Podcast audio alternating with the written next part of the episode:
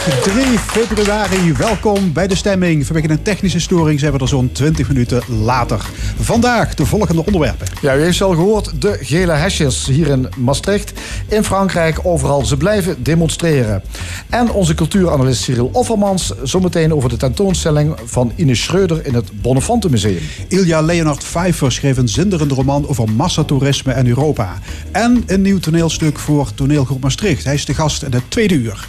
Dan ook een column en het panel dat discussieert over het kinderpardon en andere actuele zaken. En muziek, en die is vandaag van Kars What it is that moves us, I can't tell. Sometimes I think I am lost as well. And in your dreams, you may have walked for miles. So I will let you slumber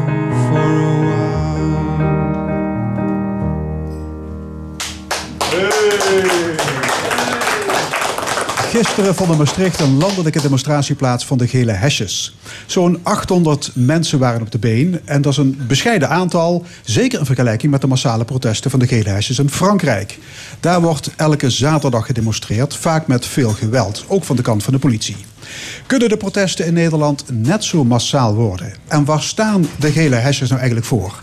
Aan tafel Desiree van Deursen en Nicole Edel van Twisk van de Gele Hesjes Nederland en Frankrijk-expert Nick Pas. Welkom allemaal. Ehm, ja, er zitten een aantal eh, gele hesjes hier eh, in het café. Gisteren 800 hoorde ik eh, in het nieuws. En ik zie hier de gele hesjes aan tafel nee schudden. Nee. Desiree? Ja, er zijn eh, heel wat wisselende aantallen voorbij gekomen. Ergens variërend tussen eh, 700 en eh, 2000. En we hebben zelf geteld met eh, een klikker. Een van onze mensen is op een brug gaan staan. En toen kwamen wij uit op 2138. Zo, dat is nogal. Er zit een behoorlijk Ja. gat tussen de officiële tellingen dan en jullie. eh, Ja, en heel indruk. eerlijk, als ik om me heen kijk, ik zag alleen maar geel. Dus het was een behoorlijke groep. Ja, dus tevreden. Ja, absoluut.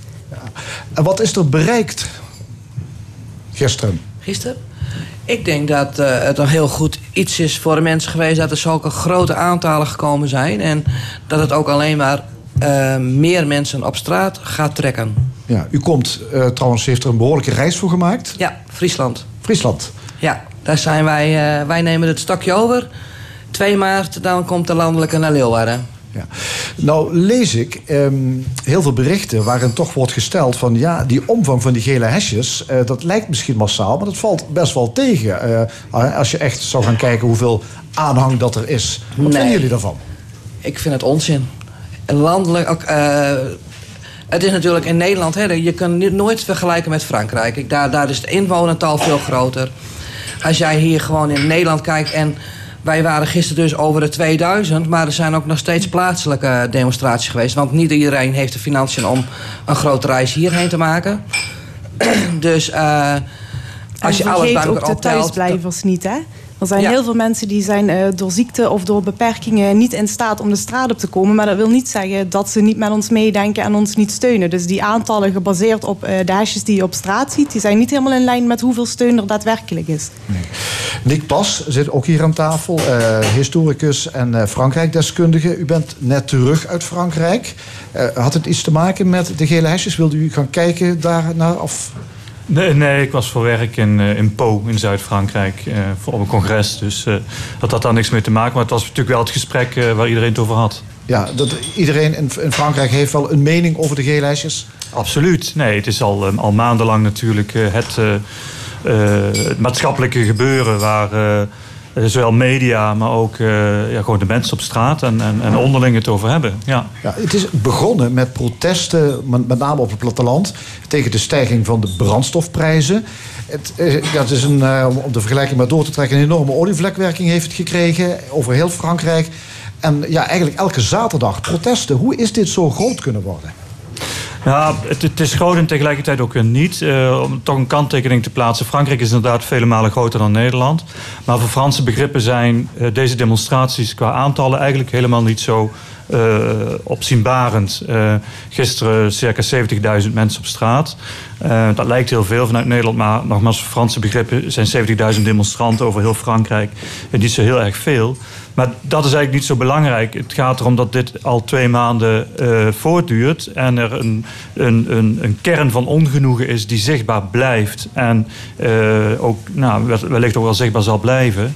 En tegelijkertijd, zeker in het begin, eh, eind november, begin december, was de steun, en waar ook aan werd gerefereerd onder de Franse bevolking, heel groot. Dus de passieve steun eh, in enquêtes voor eh, de eisen, met name op het gebied van koopkrachtverbetering. Eh, nou, daar kunnen heel veel Fransen, heel veel mensen zich wel in vinden. Ja. Ehm, dus, dus, dus dat effect is er ook. En ehm, dat maakt ook dat het, dat het heel aanwezig is. En, en het blijft aanwezig. En dat zegt u al van, ja, dat, dat geeft aan hoe diep eigenlijk die onvrede zit. Dat er elke zaterdag weer gedemonstreerd Ja, wordt. ja, de verwachting was dat het zo rond de kerst eh, zou eh, uitdoven. Nou, er is een kleine dip geweest na de kerst. Maar je ziet dat het eh, medio januari weer is aangetrokken. Dus de aantallen eh, demonstranten. Ehm, tegelijkertijd is het protest ook verhard. Met name vanaf 1 december, toen die eh, demonstraties al een tijdje aan de gang waren, is natuurlijk in Parijs helemaal uit, uit de hand gelopen. Van beide zijden. Ehm, dat is een element wat je in Nederland helemaal niet ziet, niet kent. Die, die, die, dat extreme geweld, eh, nogmaals van, van beide kanten. Ehm, de poging ook vanuit eh, de politieke rand, eh, zowel links, extreem links als radicaal rechts, om eh, de beweging toe te eigenen. Dat zien we in Nederland veel eh, minder, eh, naar mijn mening. Wij staan er ook Ehm, niet toe. Nee. Wij ja, staan nou er ook niet toe. Wij gaan dwars door midden. Geen Ja. links of geen rechts. Ja, nou goed, dat, in in Frankrijk is het, niet, het is van alles wat. Hè. Ik, bedoel, ik heb, ik heb met, met collega's over gehad die in de demonstraties zaten. En die zeggen, het schiet alle kanten op het protest. Ja, maar is het wel gericht tegen president Macron in Frankrijk? Het is gericht tegen Macron. Macron moet weg. Dat is een van de leuzen. Eh, de vraag is of dat een oplossing is. Ehm, het is vooral ook gericht tegen de politieke eh, en eh, intellectuele elite. Het is bijzonder anti-elitair in een aantal opzichten. En het heeft ook, en dat is een gemene deler, wat ik al zei, een, een, een sociaal-economische component. Dus gericht op koopkrachtverbetering. Wat in Frankrijk wordt genoemd le petit blanc. Dus de, de lagere blanke middenklasse, waar het protest begon. Nou, die hebben heel veel moeite om die eindjes eh, elke maand aan elkaar te knopen. En die zijn met name ook de straat op gegaan. Ja. Hoe zit het hier in Nederland, gele hesjes? Eh, waar, staan jullie voor? Eh, Is dat vergelijkbaar met waar waar het Frankrijk voor gedemonstreerd wordt? Ik denk eigenlijk dat eh, elk punt waar wij voor staan uiteindelijk terug te voeren is op de wijze waarop het beleid gevoerd wordt in Nederland. En eh, ja, we zeggen op papier dat we een democratie zijn, maar op het moment dat jij iedere vorm van inspraak voor de burger monddood gaat maken, dan leef je dus gewoon in een verkapte dictatuur. En dat is waar wij ons hard tegen maken. Want iedere burger die tegen een probleem aanloopt, moet serieus genomen worden en moet ook een ingang kunnen vinden tot degene die het beleid maken, om hem ook verder te kunnen helpen. Ja, u zegt verkapte di- eh, dictatuur. Dat, Ja. zijn er al, dat zijn er al stevige woorden. Ja. Ja. Ja. En daar liggen ook de bewijzen voor. Dat, eh, Ja, dat- terwijl ik toch begrijp dat heel veel Nederlanders weinig vertrouwen hebben in politici, maar wel groot vertrouwen in ons democratisch systeem. Dus men vindt wel dat het systeem aan zich wel deugt. Het idee erachter is prima, alleen de uitvoering daar schort het aan. Want ik heb ook eh, ja, eigenlijk al vrijdag aangegeven in een interview. Hè, op het moment dat jij de juiste mensen op de goede plek hebt, hè, als wethouders zijnde of als eh, politici, dan zou het voor ons niet nodig hoeven te zijn om buiten op straat in de regen te gaan staan om gehoord te worden. Dan kunnen wij erop vertrouwen dat namens ons onze belangen goed behartigd worden. Maar dat is nu niet het geval, getuige het feit dat er gewoon ontzettend veel mensen niet kunnen meedoen aan de maatschappij. Ja, niet gehoord worden. Dat, dat is iets. Ja, wat- niet gehoord worden, niet diep- serieus ja. genomen. De media deed het zelf, hè, want pas bij meer dan 500 mensen moesten we die beweging maar eens serieus nemen. Nou, dat is een uitspraak, daar word ik spontaan boos van. Dat mag u gerust weten. Want iedere burger telt mee, ieder mens is waardevol en iedereen moet gehoord worden. En of dat nou is met een geel hesje of niet, hè, ook mensen die het misschien met onze standpunten niet eens zijn, ook zij moeten gehoord worden. Ook voor hen sta ik daar. Ja, de protest, eh, het protest gisteren was een eh, protest van de Gele Hesjes Nederland in Maastricht. En dat was niet toevallig Maastricht. Dus eh, is ook uitgekozen omdat dit de stad is van het verdrag van Maastricht. Lees ik. Ehm, want de Gele Hesjes zijn tegen Den Haag, maar ook tegen de EU, tegen de euro. Wie kan me dat uitleggen? Nou, jij wel doen. Nou, voor de feest. En bedankt, hè. Nee, ehm, ja, wat is het met de EU? Eh, de oorspronkelijke opzet is in mijn visie goed geweest. Hè? Het idee van, goh, we gaan met alle landen samenwerken. Alleen wat er een beetje misgegaan is, is dat één land min of meer de monopolie op alle regels en wetgeving heeft gekregen. In dit geval Brussel. En eh, eigenlijk is daar de autonomie van de andere landen een beetje mee kapot gegaan.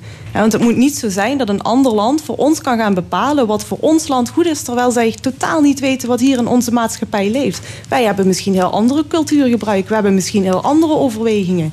En er is gewoon totaal geen ruimte bij Brussel om daarin nog uh, je eigen individualiteit te kunnen behouden. Ja. Nick Pas, is dit, is dit vergelijkbaar met wat er in Frankrijk leeft? Deze... Nou, het, het interessante is dat ik dat anti-Europa-geluid niet zo heb, heb gehoord. Als, als je hebt over gemeente delers, wat, wat, ja, nogmaals, het protest gaat alle kanten uit. Uh, dat maakt het ook heel erg moeibaar, uh, moeizaam, moeilijk te traceren of vast te pakken. Uh, het interessante is juist als, als tegen, uh, niet tegenargument, een element wat, wat binnen de gele hesjes Frankrijk naar, naar, voren is gekomen, om met een eigen beweging, een eigen uh, partij te komen om deel te nemen aan de Europese verkiezingen. Dus het anti-Europa-geluid als zodanig, dat, dat ligt zeker niet aan de basis van. Uh, ja, als je het zou hebben over een samenwerkingsverband, hè, het woord samen zegt het al, dan zou denk ik iedere burger daarvoor zijn. Maar op het moment dat uh, één land gaat bepalen voor de rest hè, en het eigenlijk gewoon een meeste stemmen gelden systeem wordt, ja, dan ben je niet meer samen in het werken, dan ben je gewoon vriendjespolitiek uit het oefenen.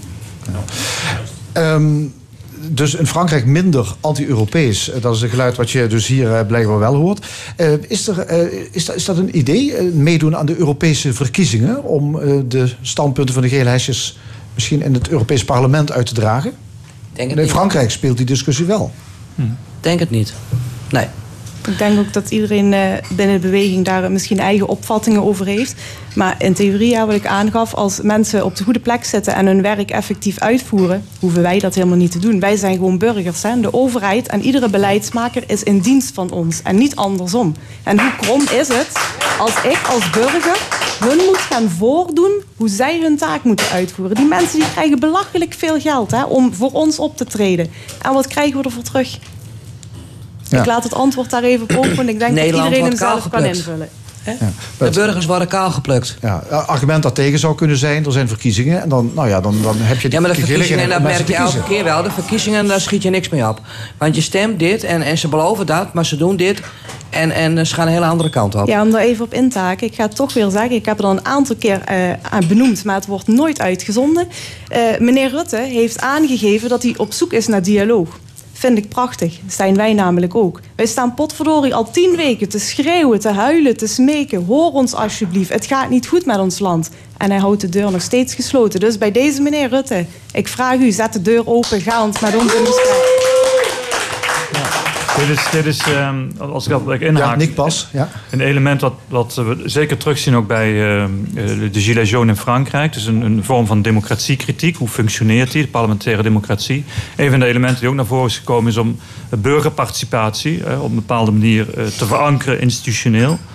Uh, het opmerkelijke hierbij is dat dit ook een programma-element was van Macron toen hij uh, verkozen werd in 2017, wat hij vervolgens heeft laten liggen. En wat hij dus nu probeert via dat grand débat in Frankrijk ja. weer mee terug te nemen. Maar even een grote, brede maatschappelijke discussie ja. start om eigenlijk met de gele hesjes in gesprek te komen met de onvrede die er is uh, in, in, de samenleving. Ja, nou ja, niet ja. zozeer met de gele hesjes, want die laat hij een beetje op, opzij liggen. Maar hij gaat vooral het, de dialoog weer aan met allerlei middengroeperingen en instanties die hij aanvankelijk ook helemaal niet meer heeft gezien. Met name de vakbonden, de burgemeesters. Uh, en nou, die moeten dan weer de dialoog herstellen met, uh, met, de, met de hesjes. Ja. Maar is dat, is dat een goede, is dat een goede oplossing? Om, om in zo, misschien zou dat in Nederland ook werken om zo'n breed maatschappelijk debat aan te gaan? Nou, ik denk een groot verschil met Frankrijk en Nederland op dit moment is... we hebben de demonstratie gisteren hier in Maastricht gehad... maar er is nog steeds geen maatschappelijk crisisbesef. Ik bedoel, er zijn wel demonstraties en dat is het.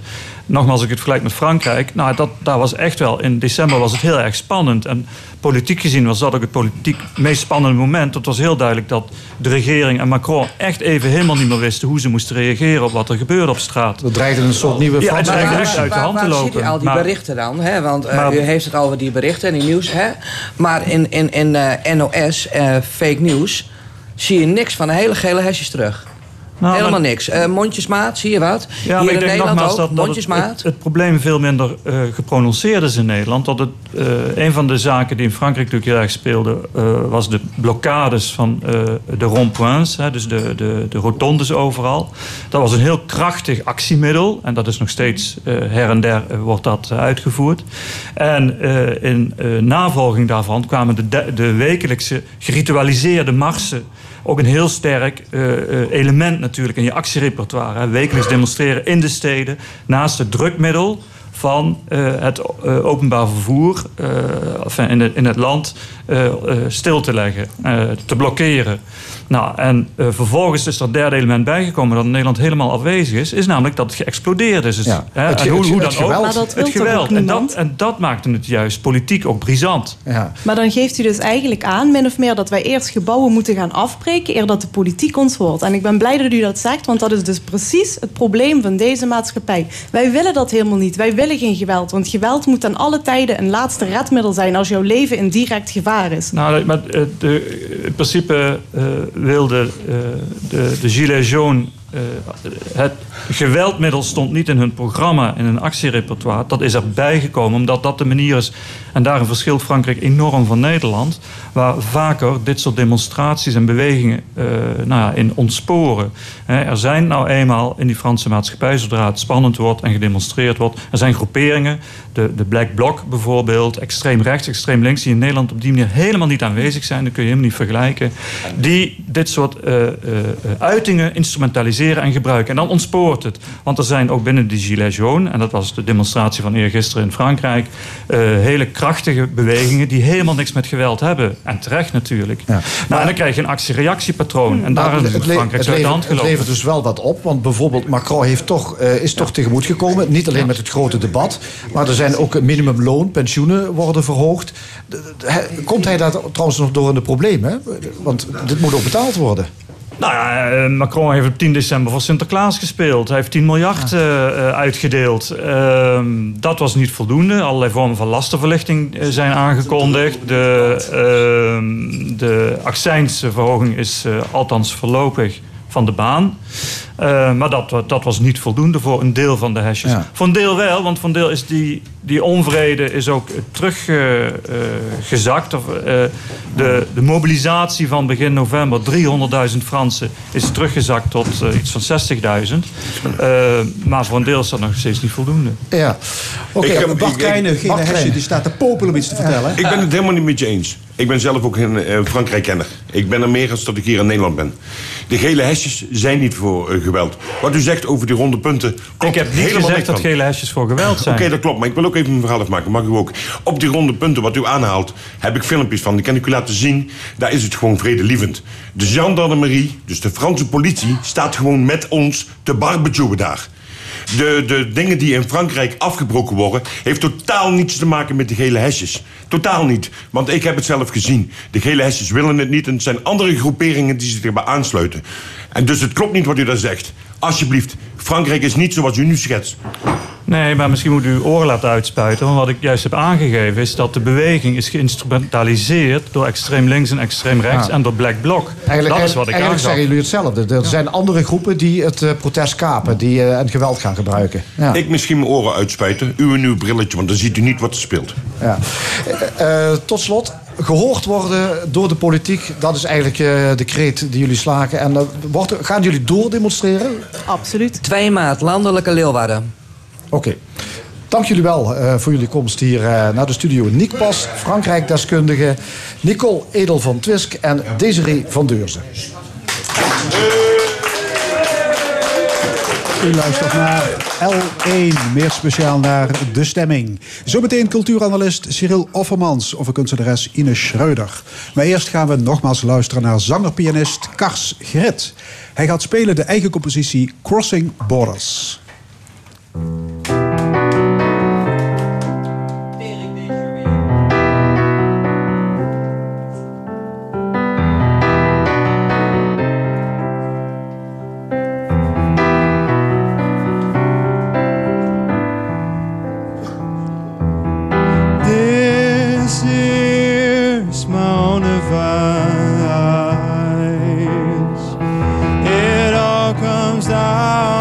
To this.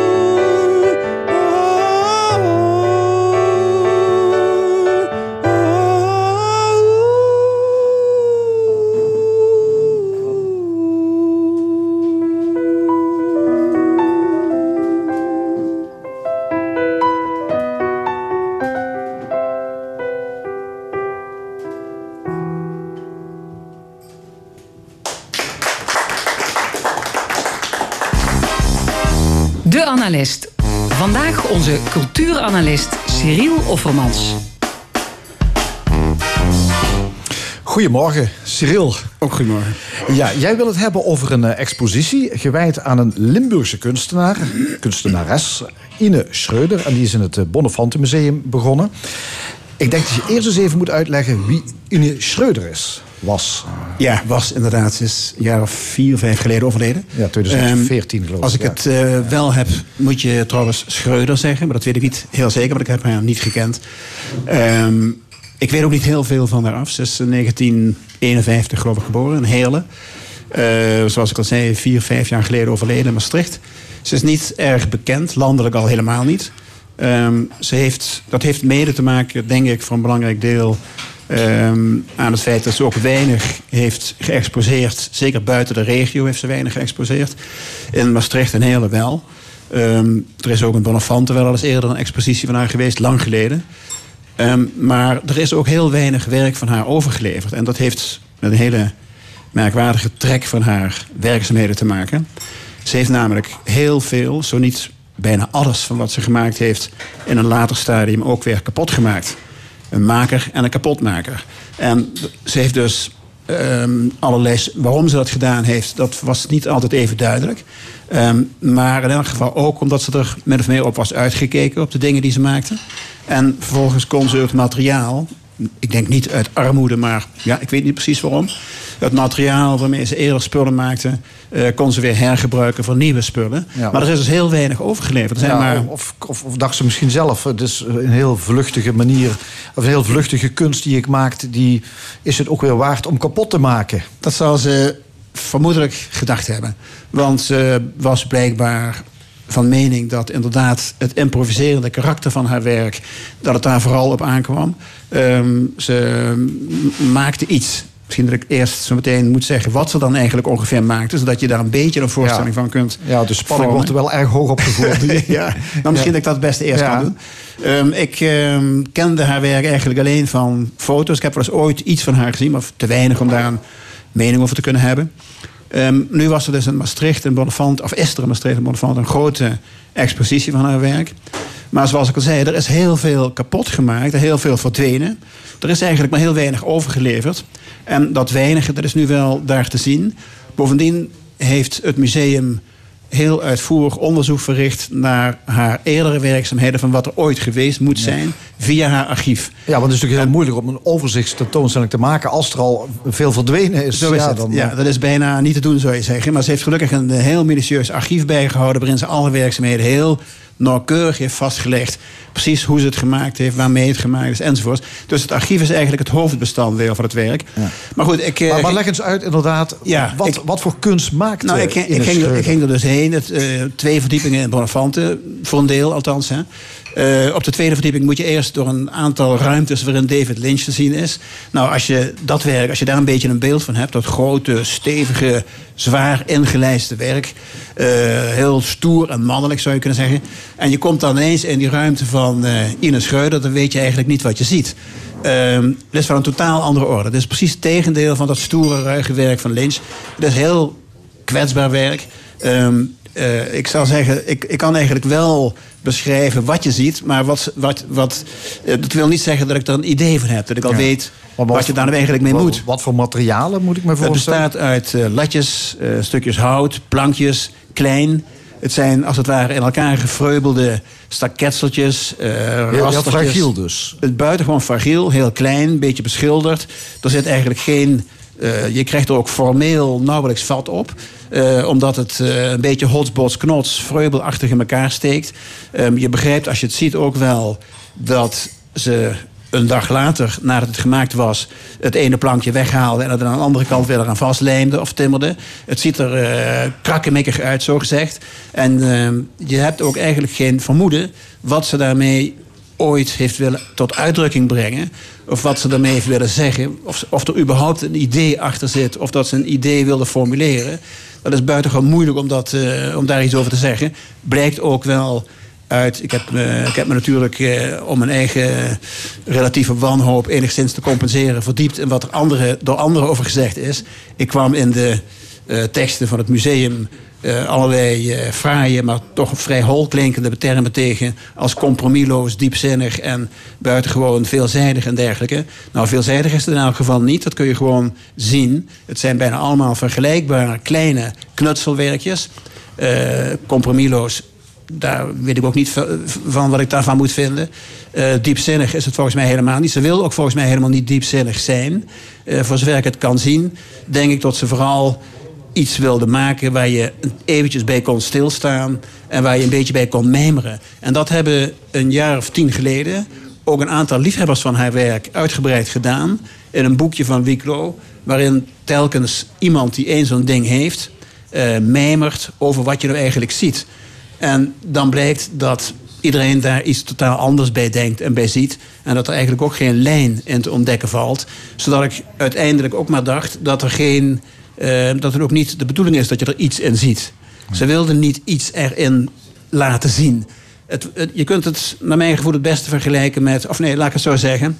Ehm, als je er een tijdje bij stilstaat en je bent een beetje in de stemming om je daardoor eh, om, je, om, om er iets in te zien, dan denk ik dat je het best, eh, dat je wel enigszins gecharmeerd kan raken eh, door de onbeholpenheid van de dingen. Zoals je ook van, kinderlijke, van kinderlijk vreubelwerk een zekere charme kunt ondervinden. En zoals je ook als je eh, op een bospad loopt en je ziet daar ineens een aantal bladeren bij elkaar ge- gewaaid worden, die een bepaald patroon vormen of ook niet vormen, dat je daar, dat je daar ook eventjes bij kan staan mijmeren, zonder dat je daar dan meteen diepzinnige gedachten bij hebt. Ja, dus, ik zie praat- dus dit is ook een, een grote bescheidenheid misschien het is van, van deze kunstenaar. uitermate grote bescheidenheid. Het is bijna, het is bijna niks. Het, is, eh, het, het, het roept eerder stilte op dan gedachten.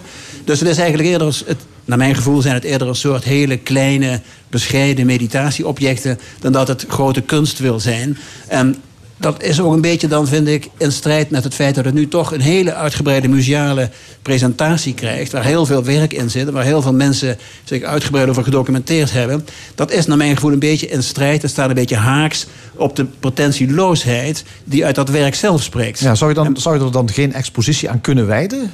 Nou, dat is de vraag. Eh, misschien niet. Als zij zelf het niet nodig vonden om de dingen te bewaren. En dat bleek dus voor meer dan 90% het geval. Dan denk ik dat je dat ook moet respecteren. En dat je daar dan verder ook vrede mee moet hebben. Ja, of je Ik- kunt zeggen, ja, maar ja, de misschien ook niet, hoor. esthetische kracht van die, van die Ja, maar is misschien op zich een, een, een waarde. Nou ja, dat is ook het enige wat ik ervan kan vinden. Dat er een zekere, zoals ik al zei, het heeft de charme van de, van de, van de hulpeloosheid, van de onbeholpenheid, zoals je dat ook bij kinderen ziet. En dat, is, dat, dat, dat kan je een moment ontroeren. Eh, je kunt een tijdje lang nog het gevoel hebben dat je er iets in moet zoeken, maar dat kun je beter niet doen. Je kunt beter alleen maar van de oppervlakkige. eh, kwaliteiten die er dan eventueel in zijn, ehm, ja, daarbij stilstaan zonder dat je er je er, erg veel van moet verwachten. Ja, vind jij het boeiend? Ehm, als ik heel eerlijk ben, moet ik zeggen dat me dat erg tegenviel. Ik had er meer van verwacht. Het feit dat Bonafante er zoveel aandacht aan schenkt, dat roept toch verwachtingen op die in mijn geval toch niet helemaal zijn waargemaakt. Nee. Nou, wie er nog naartoe wil gaan, het kan. Tot eh, 1 september is de tentoonstelling te zien in het uh, Bonnefante Museum hier in eh, Maastricht. Je hebt ook een boek op tafel liggen hier. Dat is jouw eh, cultuurtip die je Ja, daar altijd ben, ik ons wel, meeneemt. daar ben ik wel onverdeeld enthousiast over. Ja. Dat is een boek, dat zou je misschien niet... Ja, je zei het Ja, al. Hè? ja. Het is een eh, correspondentie van Jozef Rood en Stefan Zweig. Twee coryfeeën uit het, uit het Oostenrijkse interbellum. Ja, schrijvers, Twee hè? belangrijke schrijvers. Die eigenlijk tot de belangrijkste van die periode behoren. Die met elkaar bevriend waren. Ehm, die allebei op een andere manier in het leven stonden. Hoewel ze allebei een succesvolle schrijver waren. Ook allebei een Joodse achtergrond Ja, hadden. ja. Dus in de jaren dertig ook meteen al aanvoelden welke kanten in Duitsland en Oostenrijk uitging. Ja, ze kwamen uit Oostenrijk, hè? Oost-Europa. Oostenrijk, ja, het, het Wenen eigenlijk. Voormalige grote Oostenrijkse Wenen. Salzburg. Ja. Ja. En ehm, met name eh Jozef Rood was al heel vroeg, had hij een intuïtie dat het in Duitsland helemaal voor 33 hadden hoor. Dus bij de allereerste manifestaties van de bruinhemden op straat wist hij al hoe laat het was. En waarschuwde daar ook meteen, en onmiddellijk voor. Zijn veel rijkere en ehm, vriend Stefan Zweig had dat aanvankelijk nog niet zo verschrikkelijk in de gaten. Hoewel ook van Joodse origine. Die dacht dat het nog wel goed zou komen. Tijd lang geaarzeld of hij wel bij zijn uitgeverij weg moest. Terwijl die duidelijk collaboreerde. Insel, Verlaag. hè, Notabene nu een heel vooraanstaande uitgeverij in Duitsland. Ehm, maar alleen al de reacties op het opkomende fascisme zijn in deze correspondentie zo ongelooflijk goed geformuleerd. En ook van woede doordrenkt bij de een dat zijn vriend het niet onmiddellijk ziet. En die nog een beetje probeert te schipperen en denkt het komt nog wel goed, Zweig. Maar Zweig is ook een hele eh Erasmiaanse humanist. Eh, dus bepaald geen meeloper of collaborateur. Tegendeel eerder. Dus die hoopt alleen nog dat die ziet nog wel krachten die zich verzetten tegen het, eh, tegen het opkomende fascisme in Duitsland. Maar uiteindelijk moeten ze allebei vluchten, komen in, ehm, in eh, Londen. Eerst, althans de een. eh, Zweig komt in Londen terecht, moet later naar Brazilië vluchten. Rood blijft in Europa, die wil niet weg uit Europa. Het, het probleem met Rood is ook dat hij alcoholist was en in steeds heviger mate wordt. Zijn vriend waarschuwt hem daarvoor. Die zegt, je drinkt jezelf te gronden, je moet daarmee ophouden. Maar Rood is totaal vertwijfeld. Werkt zich ook uit de naad om nog een paar centen te verdienen. Heeft ook voortdurend geldnood. Dat wordt gelenigd door zijn veel rijkere vriend... die, iedereen en, en alles in zijn buurt helpt. Maar uiteindelijk eh, gaan ze allebei ten onder. De een aan de alcohol, letterlijk, in Parijs. Eh Rood is dat, hè? Ja, ik, geloof, ik geloof dat is nog net voor de Tweede Wereldoorlog, hè? Dat, die ten dat was eh, in 1939, Ja, ja. ja. Dus hij heeft de eigenlijke oorlog niet meer meegemaakt. Nee. Zweig eh, was toen al uitgeweken naar Brazilië. En heeft daar in 1 of 2, 42, geloof ik... samen met zijn vrouw zelfmoord gepleegd. Vlak nadat hij overigens nog een fantastisch boek geschreven heeft... De wereld van gisteren. Ja. Een van de beste boeken die er überhaupt over de, over de vooroorlogse Oostenrijkse keizerlijk koninklijke Ja. s- s- dubbelstaat, dubbelmonarchie is geschreven. Ja, een heel, heel boeiende periode Ja. natuurlijk, waarin ze geleerd hebben, ontegenzeggelijk. Wat, wat is de kracht van, van dit boek, van die Het briefwisseling? is een, ja, wat ik al zei, de, de literaire kwacht. De, de manier waarop een vriendschap door alle moeilijkheden heen tot stand komt en ook in stand blijft. Ondanks alle meningsverschillen die ze op een gegeven moment ook hebben. En ook onder, onder, ondanks alle verschillende manieren hoe zij in het leven staan. Hè. Ehm, en, maar het is, dus, ja, het is een uitermate tragisch document. Maar wel wie, is, de betere schrijver van de twee? dat is eh, toch wel Jozef Hoog, denk ik. Ehm, die is veel intuïtiever. eh, laat, ze, laat, zich ook, laat zich ook veel meer drijven door, ehm, ja, door zijn woede, door zijn emoties. Terwijl, zoals ik al zei, Zweig is eigenlijk een Erasmiaan. Die altijd redelijk probeert te blijven. Die altijd toch nog eh, humanistische ideeën probeert hoog te houden. En dat, is daar, misschien- gelooft, daar gelooft Rood al helemaal niks meer in. Dat is, die is veel anarchistischer wat dat betreft. Die heeft alle geloof in de toekomst verloren. Ook in zijn eigen toekomst heeft hij verloren. Niet voor niks dat hij weet dat hij zichzelf te gronden richt. Ja, want Als- hij zit, hij zit al in de ellende, dus hij kan misschien ook beter oordelen. Zou je ja, kunnen dat, zeggen. ja, nou dat, ja, misschien wel. Misschien wel, ja. Maar Wist- is, wisten ze trouwens dat die brieven die ze aan elkaar stuurden... dat die later gepubliceerd nee, nee, zouden nee, nee, worden? dat is het absoluut niet. Nee, en dat is- desondanks van grote, ja, ja, groot ja. literair Een- gehalte. een- helaas is een belangrijk deel van Zweigs aandeel is, eh, verdwenen. Die, die zijn nooit bewaard. Want Rood bewaarde die niet. Die, die, die ging van het ene hotel naar het andere. Maar het is een fantastisch document. Tragisch document. Vooral ook over, de, over het opkomend fascisme zou je kunnen zeggen. Oké, nog één keer de titel. Heet Elke vriendschap met mij is verderfelijk. Hartelijk dank, Cyril Offermans. Straks in de stemming schrijver Ilja Leonard Pfeiffer met zijn nieuwe roman en toneelstuk. Verder de column van Rezi Koumans, het discussiepanel en muziek van Kars Schet. Blijf luisteren, tot zometeen.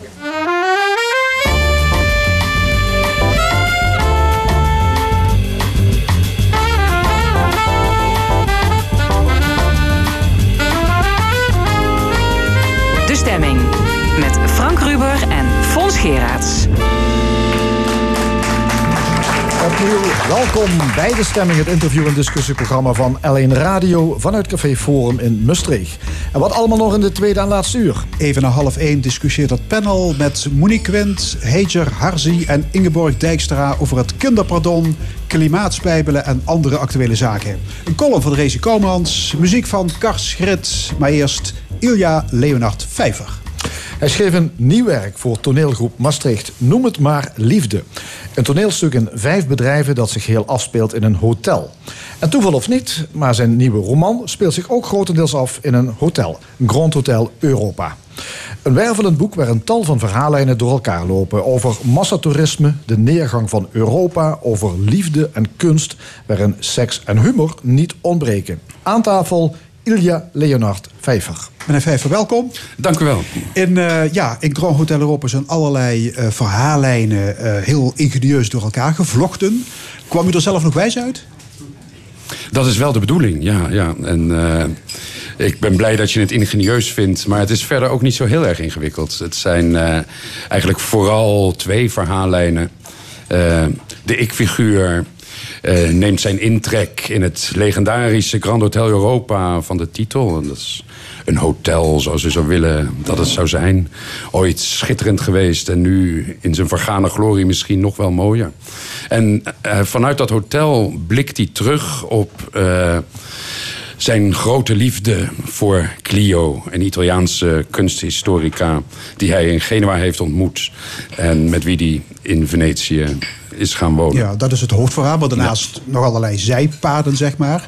Ik kan me voorstellen dat, dat uw werkkamer vol hing met allemaal schemaatjes en stickers en plakkertjes. Ik werk niet zo heel erg met schema's en eh, stickertjes, nee. Nee. maar de binnenkant van mijn hoofd zag er misschien wel zo uit. Ja, maar hoe, hoe is het begonnen? Wat was het allereerste, het allerprilste idee? Eh, aan de wortel van het boek ligt misschien een vraag die ik mezelf al eh, langer gesteld heb. En die eh, vraag heeft er alles mee te maken dat ik, zoals u weet, eh, ooit verhuisd ben naar Italië. Dat is nu een jaar of tien dat ik eh, in Genua woon. En dat had een aantal gevolgen. Ik ben me daardoor. door in Italië te gaan wonen wat minder Nederlander gaan voelen. Dat is alleen maar goed voor een mens. Dat kan ik iedereen van harte aanraden. Eh, ik ben me ook iets meer Italiaan gaan voelen. Dat is eh, ook een erg vrolijke consequentie. Maar vooral ben ik me daardoor meer Europeaan gaan voelen. En eh, het was al een tijdje dat ik dat besefte en dat ik me af begon te vragen wat dat dan eigenlijk betekent.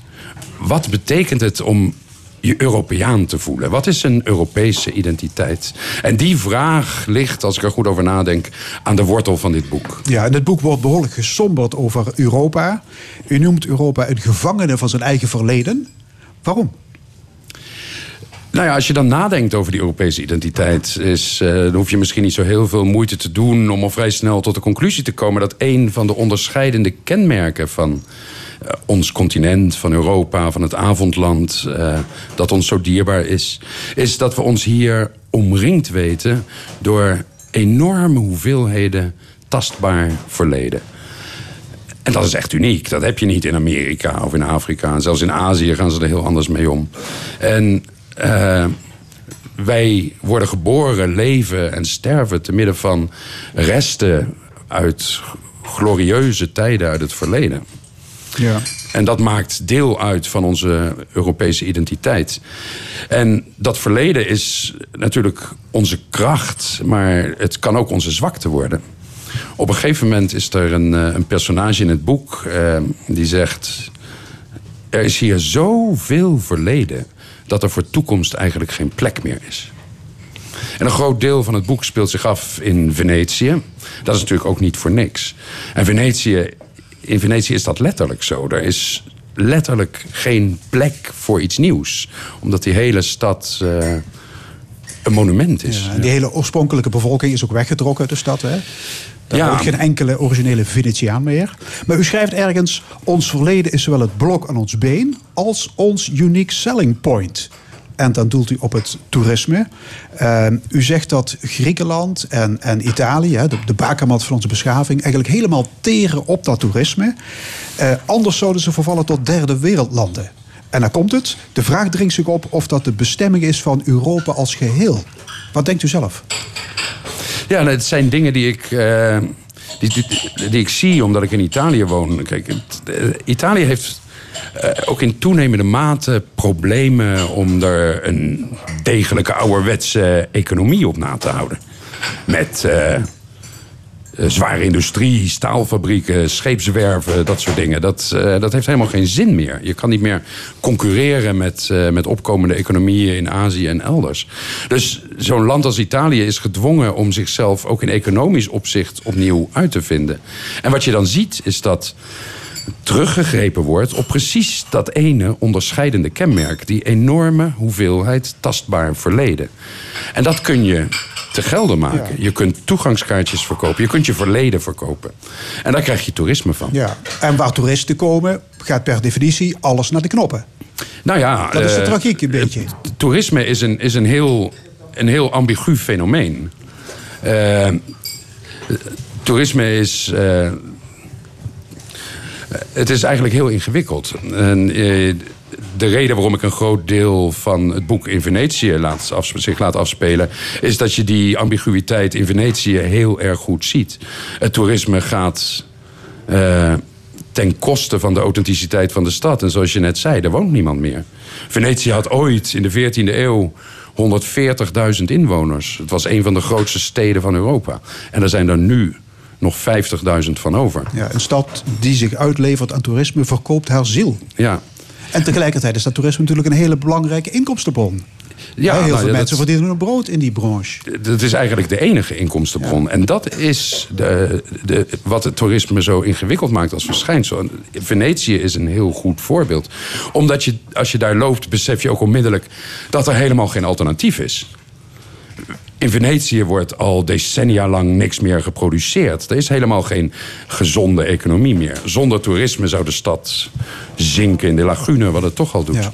De hoofdpersoon van het boek, hè, toevallig ene Ilja Leonard Pfeiffer... Die, eh, die heeft een hekel aan toeristen. Ze dragen korte broeken en teenslippers. Ze liggen aan het strand, staan uren in de rij voor de Mona Lisa. Citaat. Het bezoeken van de Mona Lisa levert geen diep inzicht op. Geen esthetisch genot, geen ontroering. Alleen maar ergernis vanwege de andere toeristen. De foto die je van het schilderij maakt, zul je nooit meer bekijken. We kunnen het wel afvinken van ons lijstje. Dan kunnen we zeggen dat we het gezien hebben. Is Ja. het zo plat? Nou, ehm, kijk, de ambiguïteit van toerisme, dat is een van mijn favoriete eh, paradoxen, is eh, dat de toeristen zijn altijd de anderen. Hè? Wij zijn nooit toeristen. Wij ergeren ons aan toeristen. Eh, maar tegelijkertijd, eh, ja, de Mona Lisa, je zou ook heel veel andere voorbeelden kunnen noemen. Ik was eh, toevallig eh, een paar weken geleden in Rome. met Stella, mijn vriendin. En we waren op een gegeven moment bij de Trevi-fontein in Rome. En we hebben daar een tijdje gezeten op die banken. En het was daar afgeladen vol. En we hebben ongeveer een half uur lang daar gezeten. En duizenden mensen trekken voorbij aan die Trevi-fontein. En van die duizenden mensen die we in het half uur hebben geobserveerd... heeft niemand naar de Trevi-fontein gekeken. Iedereen gaat Waar met kijken zijn, ze dan naar? Dus iedereen gaat met zijn rug naar de Trevi-fontein staan... en kijkt naar de telefoon of de selfie goed lukt. Ja. Ja, dat is toch raar? Ja.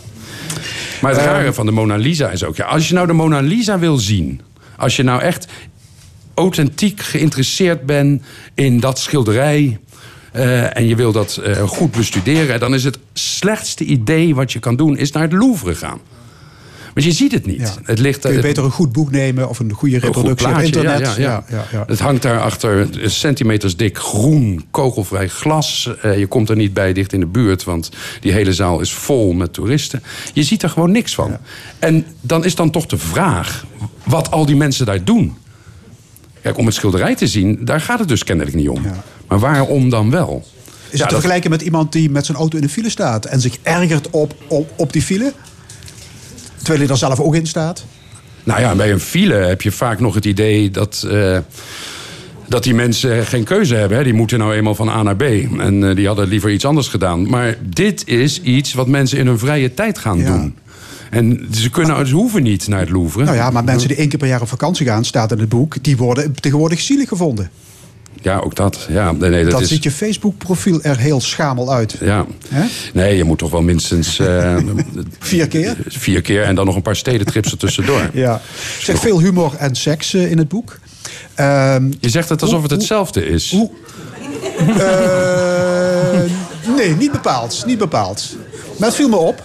Het is wel een goed bruggetje naar het toneelstuk van. Ja, daar kom ik zo meteen op. Maar hoe moeilijk is het om, om seksscènes te schrijven? Dat is het allermoeilijkste wat er is. Ja.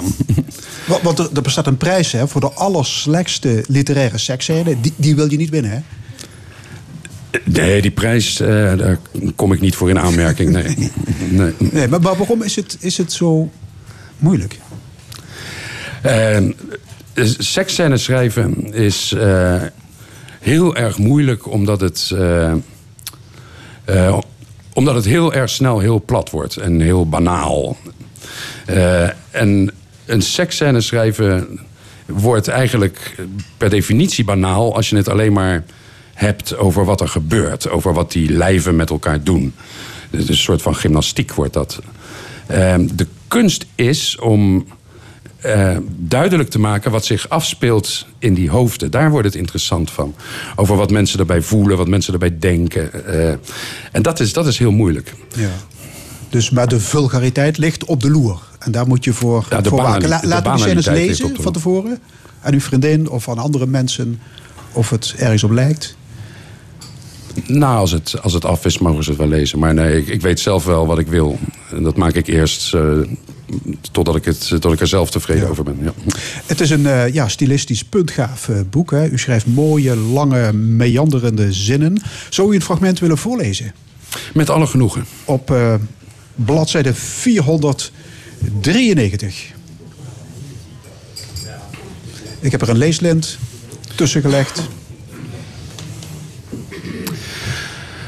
Zo moet ik schrijven, dacht ik. In de geest van dit machtsvertoon. Deze gulheid en dit plezier in het avontuur.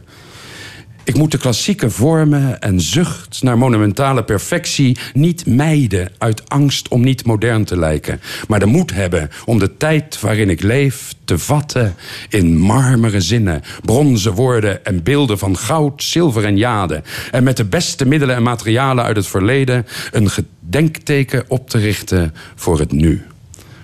Groots moet het zijn en overdadig. Een overweldigende orgie van fantasie met de technische perfectie van de commercieelste kitsch. Ik moet verbluffen. Dat is mijn taak. Ik moet een klassieke sonnettenkrans en 50 epische gedichten in rijmende Alexandrijnen gelijktijdig uitbrengen. zonder mededogen te tonen voor mijn collegaatjes. die de technische vaardigheden ontberen. om ook maar één jambische pentameter of hexameter te vrochten die klopt. Ik moet de moed hebben om te schrijven over grote onderwerpen als de wereld en het verglijden der eeuwen. En helder en begrijpelijk zijn als een klassieke marmeren sculptuur in het zinderende licht van de zon op het middaguur. Ilja Leonard Vijf las een fragment voor uit zijn nieuwe roman Grand Hotel Europa. Ik moet verbluffen. Dat is mijn taak. Deze, dit fragment eh, staat in een context waar de, de ik-figuur zojuist een, eh, in Venetië een tentoonstelling heeft bezocht van eh, Damien Hirst. Eh, en dat is het. Die tentoonstelling is een verbluffende tentoonstelling met eh, allemaal grote klassieke beelden. Nou ja, nepklassiek dus, want gisteren gemaakt, maar in de beste materialen en zo. En die tentoonstelling eh, geeft hem deze gedachte in. Dat hij eigenlijk ook zo wil schrijven, zoals eh, de sculpturen van Damien Hirst. Ja. Eh, Maastricht wordt ook genoemd hè, in uw roman. Eh, in verband met de première van La Superba. Het toneelstuk dat is opgevoerd door Toneelgroep Maastricht. Ja, ja, Volgende zeker, maand ja. gaat er door u geschreven Noem het maar liefde in première. Ehm, geen Grand Hotel Europa, maar het Majestic Imperial Hotel. Wat heeft u met hotels? Ja, nou, het is een beetje toeval. Eh, want het is eigenlijk. Het was eigenlijk het idee van de regisseur Michel Sluismans en eh, zijn eh, decorontwerper. En eh, die hadden het eigenlijk al, het decor al af. Dus het was al een hotel voordat ik eh, begon aan de tekst te schrijven.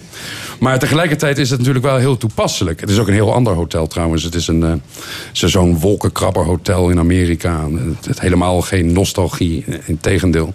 Het is een hotel waar... eh, eh, waar op honderden verschillende kamers ruimte is voor eenzaamheid. En, eh, en het is heel, heel eh, fijn om een hotel te hebben voor een toneelstuk. Eh, want dat is natuurlijk bij uitstek een plek waar mensen elkaar kunnen tegenkomen. Hè? Het is moeilijk om een plek te verzinnen waarin het zo natuurlijk is om eh, met wildvreemde mensen aan de praat te raken. Of om, eh, terwijl, of om samen met een geliefde ver weg van huis te zijn. En, eh, ja, je kan daar allerlei soorten scenario's... kun je zich daar in een kleine ruimte laten afspelen. Ja. Is er verschil tussen het schrijven van een roman en een toneelstuk? Ja, het is, eh, het is heel anders. Om de evidente reden dat je in een, in een toneelstuk heb je geen verteller. Dus je moet het allemaal... Je kan niet het verhaal even vooruit helpen door, eh, door te vertellen wat er eigenlijk gebeurde. Je moet het laten gebeuren op het toneel. Je moet het laten zien. Alles wat belangrijk is, moet in interactie tussen de personages zichtbaar worden. Ja, en het een, bijvoorbeeld het toneelstuk, is geen vingeroefening van het ander. Nee, zo zou ik het nooit beschouwen. Nee, nee, het zijn twee eh, autonome genres die ik met eh, gretigheid beoefen. Ja. Ja, het is een toneelstuk over, ja, over relaties, over Me Too, over Tinder, Ja, over de nou, liefde. noem het Eh, maar e- Eigenlijk over seks, drugs en rock'n'roll. ja, noem het maar liefde is... eh, de ondertitel is eh, een komedie van lust en genegenheid. En het is een, een groot... eh, hoe noem je dat ook weer? Een, een kralensnoer, een, eh, een, een opeenvolging, een estafette van verschillende scènes... Die, eh, die onderling ook erg verschillend zijn. En die met elkaar gemeen hebben dat daar personages zijn... die op zoek zijn naar, naar liefde eigenlijk. Naar een panacee tegen hun eenzaamheid. Naar genegenheid. En veel van die personages eh, verwarren liefde met seks, met eh, alle problemen van dien. En het is een soort van staalkaart van, eh, van moderne liefde. Van de liefde nu in de 21ste eeuw. De barman van het hotel die schrijft de filmscenario's. En hij zegt op een gegeven moment... de waarheid liegen zou een definitie kunnen zijn van schrijven. Ja. Zo denkt u er ook over? Ja, ik ben het met die barman wel eens. Ja, ja, ja. Nee, het is. eh, je kunt eh, als schrijver eh, de waarheid meer recht doen. Juist doordat je je kunt bedienen van fictie. Dat is een paradox. En ik ga het ook niet uitleggen, maar het is wel waar. Oké. En hij noemt poëzie en literatuur trouwens gedegenereerd tijdverdrijf. Bent u bang dat veel mensen daar ook zo over denken? Gedegenereerd tijdverdrijf. Eh, dat is een van de andere personages die dat zegt. Ja, dat is geen muzisch man. Ehm, ik, eh, het, komt nu in mij op wat, eh, wat mijn collega Ingmar Heitz, eh, Utrechtse dichter, ooit heeft gezegd. over poëzie. Hij zei: Poëzie is een vorm van entertainment. En wie het daar niet mee eens is, heeft een te lage dunk van entertainment. Dat is een diepzinnig en een hele mooie, ja. Ja. ja. Ehm, maar goed, inmiddels hebben 15.000 mensen Grand Hotel Europa gekocht. Gefeliciteerd trouwens. Ja, dank. Dus ja. eh, allemaal mensen die zich zondigen aan gedegenereerd tijdverdrijf kennen. Hè? Ehm, goed, dus zodoende, meneer Vijver, hartelijk dank.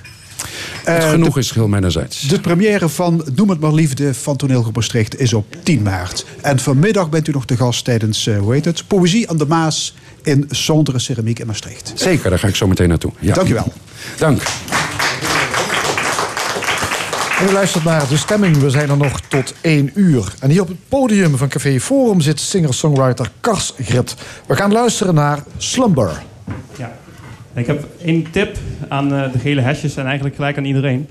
Ehm, als ik zodra ik begin te spelen eh, mezelf bijna niet kan horen... omdat de dames en heren van de gele hesjes met veel eh, lawaai opstaan... met elkaar beginnen te praten en naar buiten lopen... vind ik dat enigszins respectloos. Dat wil ik toch even zeggen. We can't stand each other. Burn down one another. Please don't ask me why. We are never happy. Are so caught up we don't see the chances passing by.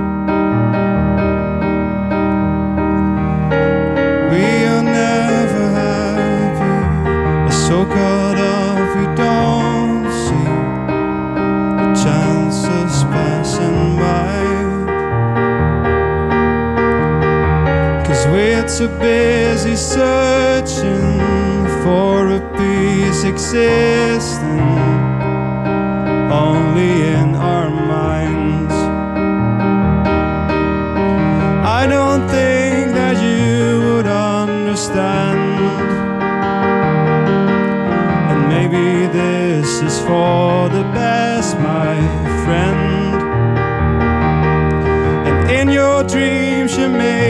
have walked for miles.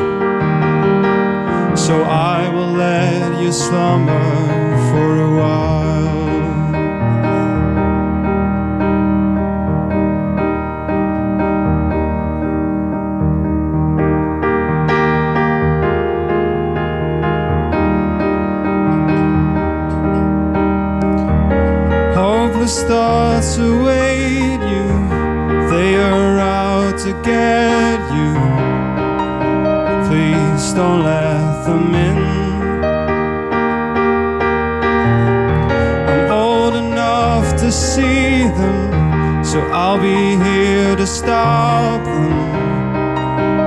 they would begin. If only I could shout out, if I could cry my heart out. When did I forget? You're just staring on to the ceiling up above you. Wish I could do that. I don't think that you would understand. And maybe this is for the best, my friend. And in your dreams, you may have walked for miles. So I will let you slumber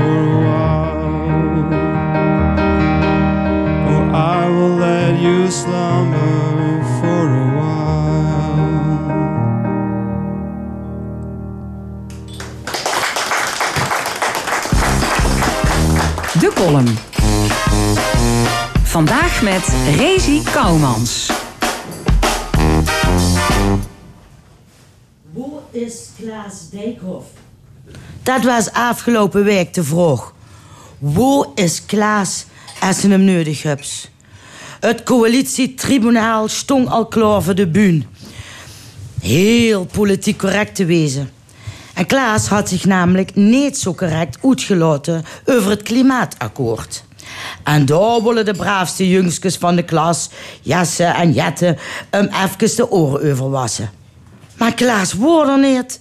Schandalig. Dus dat debat weer uitgesteld totdat Klaasje zelf als stoute kleuter voor het klasje staan. Dan komt Quibus ook nog met zijn opmerking over dat die scholieren willen protesteren, leer spijbelen voor het klimaat. Ga naar school, leer een goed vak, dan kun je meer voor het klimaat betekenen. Recht voor zijn raap, niet zo correct. Je kunt merken dat de verkiezingen eraan komen. Maar dan moet ik toch de rechtse prengel gelijk geven. Het klopt wel. Nu heb ik mezelf ook altijd beschouwd als politiek correct. Zeg maar van de grachtengordel, maar dan in mijn geval van de Remuntje Roerkade. Goed, rechtvaardig en met linkse hobby's. Maar nu heb ik het inmiddels helemaal gehad met het correct zijn. Let's bij mij in de kroeg was ik oprecht blij met de diversiteit die aan de bar zat. Dus ik zeg tegen een andere gast... Nu, kijk toch wat leuk wat hier zit. Een Marokkaan, een pot, twee stelkens en twee homo's. Maar dat kost nog beter gedefinieerd werden. Dus ik zeg, een Marokkaan, een pot, twee van Tobbe.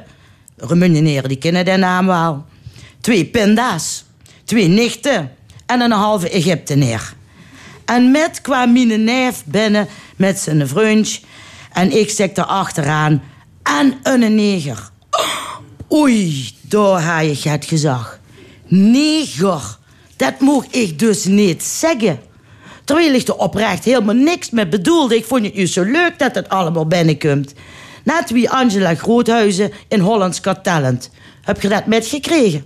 Er kwam dus, tja, zeg maar, een persoon op het podium met een nogal gat mannelijke uitstraling. De Amerikaanse Dan Shurimins, ik weet begon niet wie er het, maar boeit toch niet. Die duwde al direct op dat kruid. Weet je wat, ik knoep dat ze uh, uitgeschakeld was. Angela had zoiets van, hè? Uh, weet je wat duist u nu? Do you know him? Zei het. Hem? Ik ben een vrouw, zei die vrouw. Nou, en toen was de beer los. Angela had met zich in alle bochten moeten wringen... terwijl ze er toch echt ja, ook uitzoog wie een kerel. Ik bedoel, verkennen de uitdrukking... if it walks like a duck, it quacks like a duck... then probably it is a duck. Maar dat gaat op vandaag dus niet meer op. Dus veel moeten maar de ganse tijd op een stenen lopen. Ik werd er niet te gooi van. Toen durfde ongeveer niks meer te zeggen. Wat zo, of, of naar de Efteling te gaan, dat mogen al niet meer... Er is altijd wel ene die zich beledigd voelt. En dan zeg ik expres voelt. Want als ik immers echt wil beledigen, nou, dan zeg ik hem dat wel recht voor zijn gezicht. En dan is dat heel duidelijk. Nee, ze vragen van mij inlevingsvermogen en empathie. Maar hoe blijft het dan van de anderen, de beledigde kant? Kunnen die zich niet inleven in zijn mij? Gelukkig zijn de mensen die mij kennen niet zo gauw beledigd. En ken ik Rush onder het motto van was zich liept, dat snekt zich. Lekker pisnig zeggen tegen ik. Blauwe tegen Chris. Marokkaan tegen Abdul. Schelen tegen Koen. Kabouters tegen Ben en Marij. Pruus tegen Joost. En Kaffer tegen Lennart. En Zwans tegen Klaas. Oh nee, dat meen ik eigenlijk serieus. Maar hoe is Klaas als hem nodig hebt? Columnist Rezi Koumans. We zenden de stemming van L1 toe aan het discussiepanel. Ik heet van harte welkom oud Tweede Kamerlid en burgemeester Monique Quint van de Partij van de Arbeid. Ingeborg Dijkstra, kandidaat statenlid voor de ChristenUnie.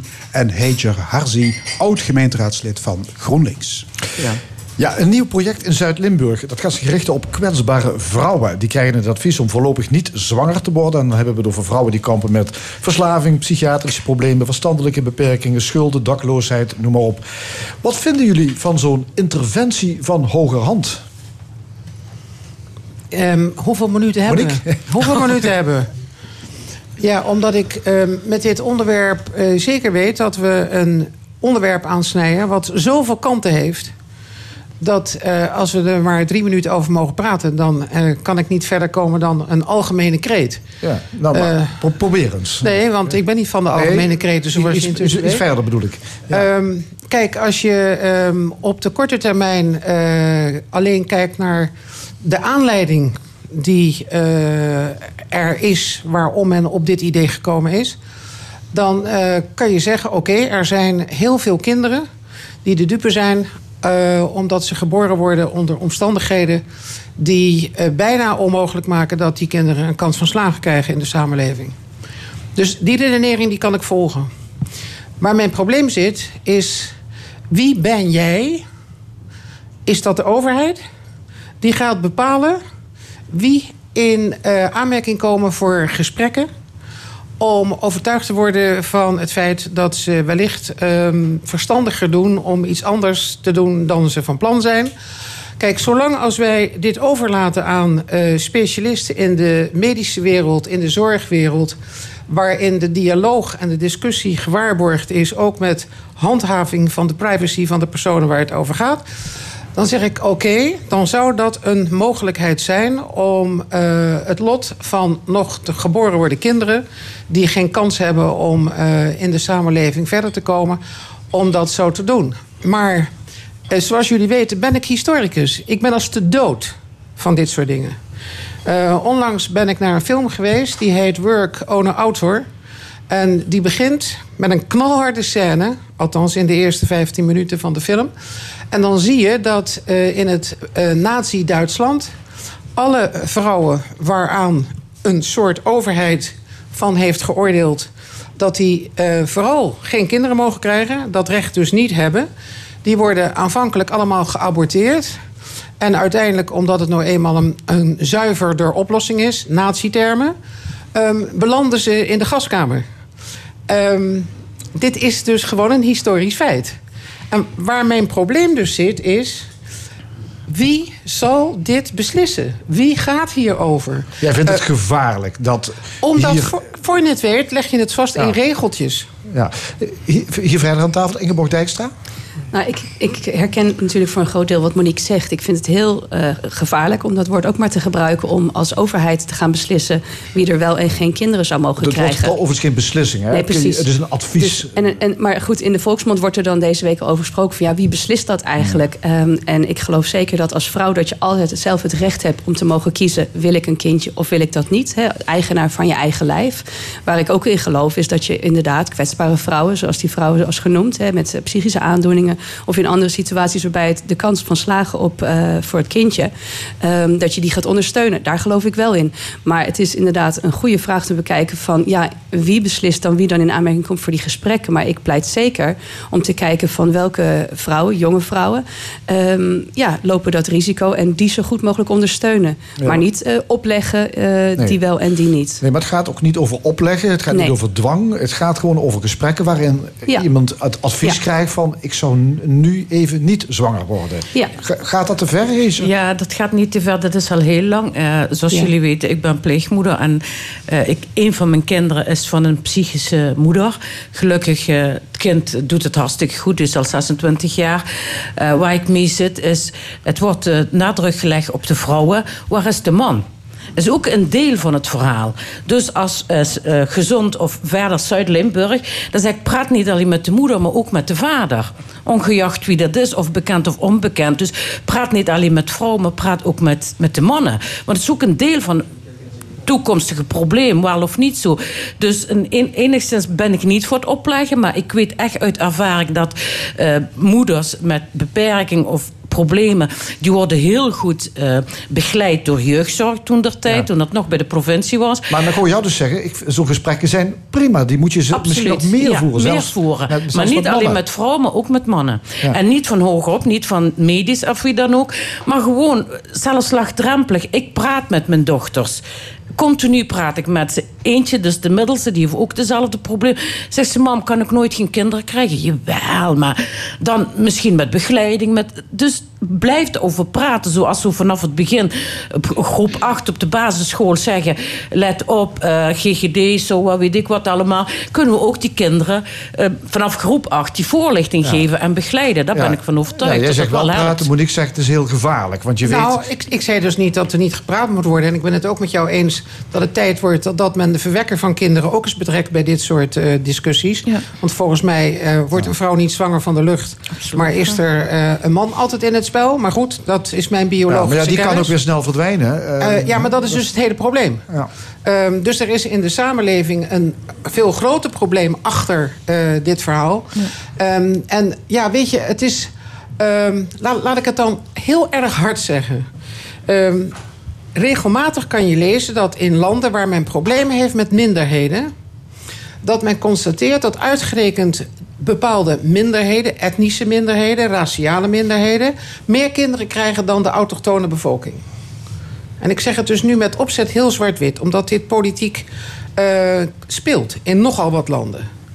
Ehm, men is bang dat de niet-autochtonen een veel te grote groep worden die inbreuk maken op de oorspronkelijke samenleving, cultuur van de mensen die zichzelf als de oorspronkelijke bewoners zien van dat land.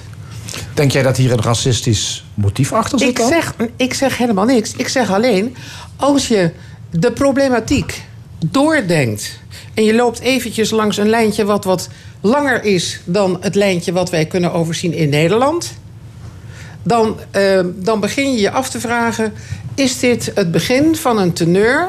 waarin er op een bepaalde plek, achter gesloten deuren... ehm, dit soort redeneringen... Want kijk, een, een, iemand die in een vluchtelingenkamp zit... en jaar na jaar een kind krijgt... wat voor kansen hebben die kinderen die in dat vluchtelingenkamp zitten... om überhaupt uit te groeien tot? Ehm, doen wij in onze welvarende wereld er alles aan om te voorkomen dat moeders, toekomstige moeders, onder mensonterende omstandigheden in die vluchtelingenkampen zitten en vervolgens verkracht worden? Ik bedoel, zelfs in onze eh, opvangcentra van vluchtelingen in Nederland komt dit verhaal voor. Dus het is een maatschappelijk probleem wat er onder en achter zit. Waarvan ik zeg, willen we dat alsjeblieft hierbij betrekken. Los van het feit dat je heel veel met meisjes, zeker met meisjes, moet praten over eh, wat wel en goed en niet goed voor ze is. Ja, Ja, u hebt gelijk, ja. U hebt echt groot gelijk. We zien het. eh, eh, ik, ik woon in de buurt van Zwijkhuizen, waar heel veel eh, jonge moeders, Eritreërs, inderdaad. We weten niet wie de vader is. Dan vragen we de vrouw, een jonge moeder. Wie is de vader? Weet ik niet. Het kan vanuit de kerk. Die weten gewoon niet. En dan ben ik volkomen gelijk. Dat past ook bij die mensen. Ook die etnisch minderheid, daar ben ik deel van, past ook eh, dat er voorlichting heel belangrijk is. Ongeacht waar ze vandaan komen. Ook mensen in een vluchtelingenkamp niet leren van je moet inburgen, aanpassen en eh, hier is een land van homo's en weet ik wat allemaal. Nee, ook leren van eh, kinderbeperking en zorg dat je ook de vader weet en zorg dat je gezond bent en zorg dat je minimaal een status hebt. Dus ik, ik ben een zeer voorstander voor eh, voorlichting, ongeacht welke etnische minderheden dat dat is. Ja, wat u zegt, ik, ben het, ik vind het een beetje gevaarlijk, want ja, dat is naar racistisch toe. En ik hoop dat het niet zo is. Nee, Ja, Ingeborg Dijkstra, reactie? Ja, ik, ben- ik ben ook, zoals, eh, zoals de beide dames zeggen, voor voorlichting en informeren. Zodat je preventief aan de voorkant ehm, ja, kunt eh, ondersteunen. Zonder dat je erbij een, eh, per se zegt van die groep wel en die groep niet. Want, Maar dan zou je iedereen dus eigenlijk op dezelfde manier moeten voorlichten. Eigenlijk wel, ja. En ik vind dat daar in het algemeen eh, maar meer aandacht voor mag zijn. het recht erkennen van mannen en vrouwen, jongens en meisjes, ongeacht waar ze zich bevinden en uit welk land ze komen. Onderwijs, onderwijs, onderwijs. Ja. Ja. Maar ik begrijp dus geen onderscheid maken. Iedereen Ja, dezelfde geen- nooit onderscheid Om maken. dit- ja, oké. Oké, we gaan naar de Haagse politiek. Ehm, het kabinet scheerde deze week langs de afgrond. Hè. Herrie tussen de coalitiepartners over het kinderpardon leidde bijna tot een breuk. Uiteindelijk kwam er een compromis uit de bus. Ingeborg Dijkstra, je bent actief bij de ChristenUnie. Hoe heb jij gekeken naar dit gekrakeel? Nou ja, het is natuurlijk niet nieuw. Het is natuurlijk wel nieuw dat er nu eindelijk eh, wat veranderd is in de laatste week. Eh, het is ook bekend dat vooral ook eh Joel Voordewind hè, als, zich heel hard heeft gemaakt al bij de formatie Van van, jouw van, partij. het- van de ChristenUnie. Dat dat voor hem ook een heel heet hangijzer was. Dus het was binnen onze partij natuurlijk. Ja, dan zit je er anders in, omdat dit precies een punt was waarop bijna eigenlijk die formatie niet heeft plaatsgevonden. Tot op, op het laatste heel spannend werd. Dus we hebben al, al weken hebben rommelde het wat. En er zijn verschillende telefoontjes over en weer geweest eh, naar de bewindslieden. Dus, eh, ja, maar, voor- maar het is begonnen met die reuze ommezwaai van het. CDA. Hè? Tijdens En de de- kabinetsformatie Ja. nog mordicus tegen het kinderpardon. Precies. Plots omgeslagen En- als een plat in de wind. Hoe Ja. komt dat? Ja, ik kan niet voor, de, voor het CDA spreken. Dus dat is een lastige. Maar ik weet wel dat het natuurlijk bij de ChristenUnie met luid... eh, nou ja, gejuich niet, maar werd de- dankbaarheid ontvangen Werd de druk is. van de achterban te groot? Ja, je gaat drie dagen in de kerk zitten. Ehm, en dat hou je stug vol. En die druk die uit de samenleving kwam in de richting van eh, de christendemocratische akkoord, appel. eh, dat was dus echt een christelijk appel in, eh, in dit verband. Dus je voelde aankomen dat Buma dit niet hield. Maar wat je er in ieder geval van kan weten, dat is dat iedereen wist in Den Haag dat als het kabinet valt op dit onderwerp, dan heeft overmorgen de Tweede Kamer met een meerderheid precies datgene besloten waar de VVD blijkbaar moeite mee had. Dus met andere woorden, als je als VVD per se wil vasthouden aan de opvatting die je erop nahoudt, dan moet je eh, water bij de wijn doen. Oh, jij, jij weet de uitslag al van de nieuwe verkiezingen. Nee, maar het punt is dat je gewoon weet dat niemand zin had in verkiezingen. Dat, dat bedoel, daar hoef je geen, eh, geen eh, professor voor te zijn. Dat had iedereen door. En wat er dan nog bij komt is wat men uiteindelijk heeft besloten. Nou, als jij het snapt, mag je het zeggen. Eh, wat, wat ik er in ieder geval uithaal, dat is dat de ellende gewoon blijft. En dat het discretionaire bevoegdheid aan een ambtenaar geven... dan krijg ik echt niesbuien van het lachen als ik zoiets zie. Want dan denk ik, wie is verantwoordelijk voor die ambtenaar? Ik dacht ja. een bestuurder. Ja. Dus het slaat allemaal nergens Ja, er zijn deskundigen die zeggen... het probleem is met dit compromis niet opgelost. Nee, natuurlijk er, is, Nee, er, is, absoluut het is geen garantie dat er straks niet opnieuw kinderen in Nederland zullen wortelen. Mee eens? Ja, absoluut Heetje mee eens. Ik, ja, ik vind het ehm, een heel streng besluit. Eh, onrechtvaardig. Want de ChristenUnie die zegt... eh, oké, de mensen vluchten naar de kerk, dan... eh, dan krijgen ze het dan, hè? want ja, de christelijk appel. Wat doen we met die moslims? Wat doen we met die jongvolwassenen die nu uit Iran vluchten voor, voor politiek? Ze zijn echt politiek vluchtelingen. Ik ken mensen die 18 jaar en ouder zijn. Wat doen we met hun? Dat, dat is een punt apart. Nou, 1300 mensen die zijn blij. En er moet toch 90% moet nog onderzoek naar gedaan worden. Dus van die 90% God weet wie wel eh, status krijgt. En dan eh, de staatssecretaris. U zegt terecht, me- mevrouw Kunterman. Hij, is de hij of zij de eindverantwoordelijk voor. Dus wat, wat is dat voor belachelijke ideeën naar de burger toe? Maar dat is zeg je nu beter, beter de oude situatie dan wat er nu op Ja, en dan verruimen.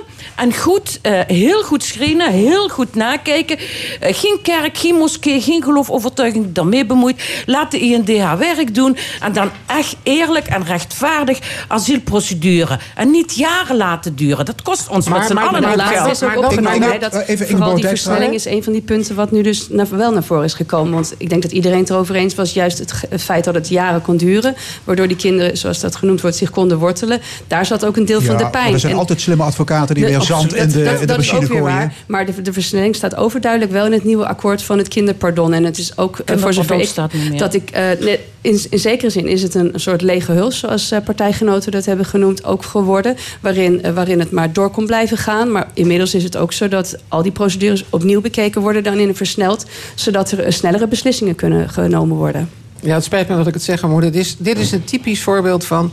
de politiek heeft een akkoord nodig. Men gaat een aantal dagen eh, achter gesloten deuren over taal zitten praten... over teksten zitten praten. En uiteindelijk ligt er een tekst waar iedereen mee kan leven. En iedereen weet dat het probleem niet is opgelost... maar voorlopig kan het kabinet blijven zitten. Dus dit was een noodgreep om het kabinet Ja, te redden. en niks maar anders. een structurele oplossing, ho maar. Nee. Nee, die is er niet. Moeten we even kijken. Nu is de kabinet, die is er nog, die, die blijft niet eeuwig. Er komt nog een keertje een verkiezing. En dan gaan we weer van vooraf beginnen. Hoe lang is GroenLinks aan het roepen? En toen der tijd ook met Partij van de Arbeid over een, een ruimhartig en fatsoenlijk eh, asielprocedure. Asiel, geen ChristenUnie, geen CDA, niemand die daar iets over zegt. En nu komen binnenkort de verkiezingen. En dan gaat iedereen roepen: yes, hop, hoera, we hebben het. Op de rug van de zwakkeren. En dan gaan we nou verschillen maken tussen mensen die wel kinderen hebben. Dan gaan ze inderdaad allemaal kinderen maken op het asielzoekcentrum. Ja, ja, dan kan ik blijven. Als ik vijf of zes kinderen hier heb en vijf van zes jaar, dan zijn mijn kinderen geworteld hier. Dan hoef ik niet meer weg te gaan. Maar een jonge asielzoeker, 20 of 25 jaar, die met de dood is gevlucht uit Iran, Irak, welke land dan ook, of Afrika, die kan, die kan fluiten, want daar is ChristenUnie niet voor. Want die gaat niet naar de kerk, die sluit zich niet op naar de kerk. Ja. Of een moeder die haar kinderen laat verstoppen. Ja, sorry. Ik, Het, het, eh, nou, het, het kinderpardon was- is niet het alleen was- voor mensen die in de kerk zitten. Daar, daar, dat is echt niet waar. Hoofdzakelijk Nee, maar Nee, het is dat is niet natuurlijk wel waar, dat zo dat. Armeniërs, Ja. en dat heeft afgelopen week de NRC gehaald, Ja. eh, bekend zijn als degene die het vaakst een beroep doen op een artikel. Eh, waarin staat dat als je kan aantonen dat je ziek bent, dan mag je blijven.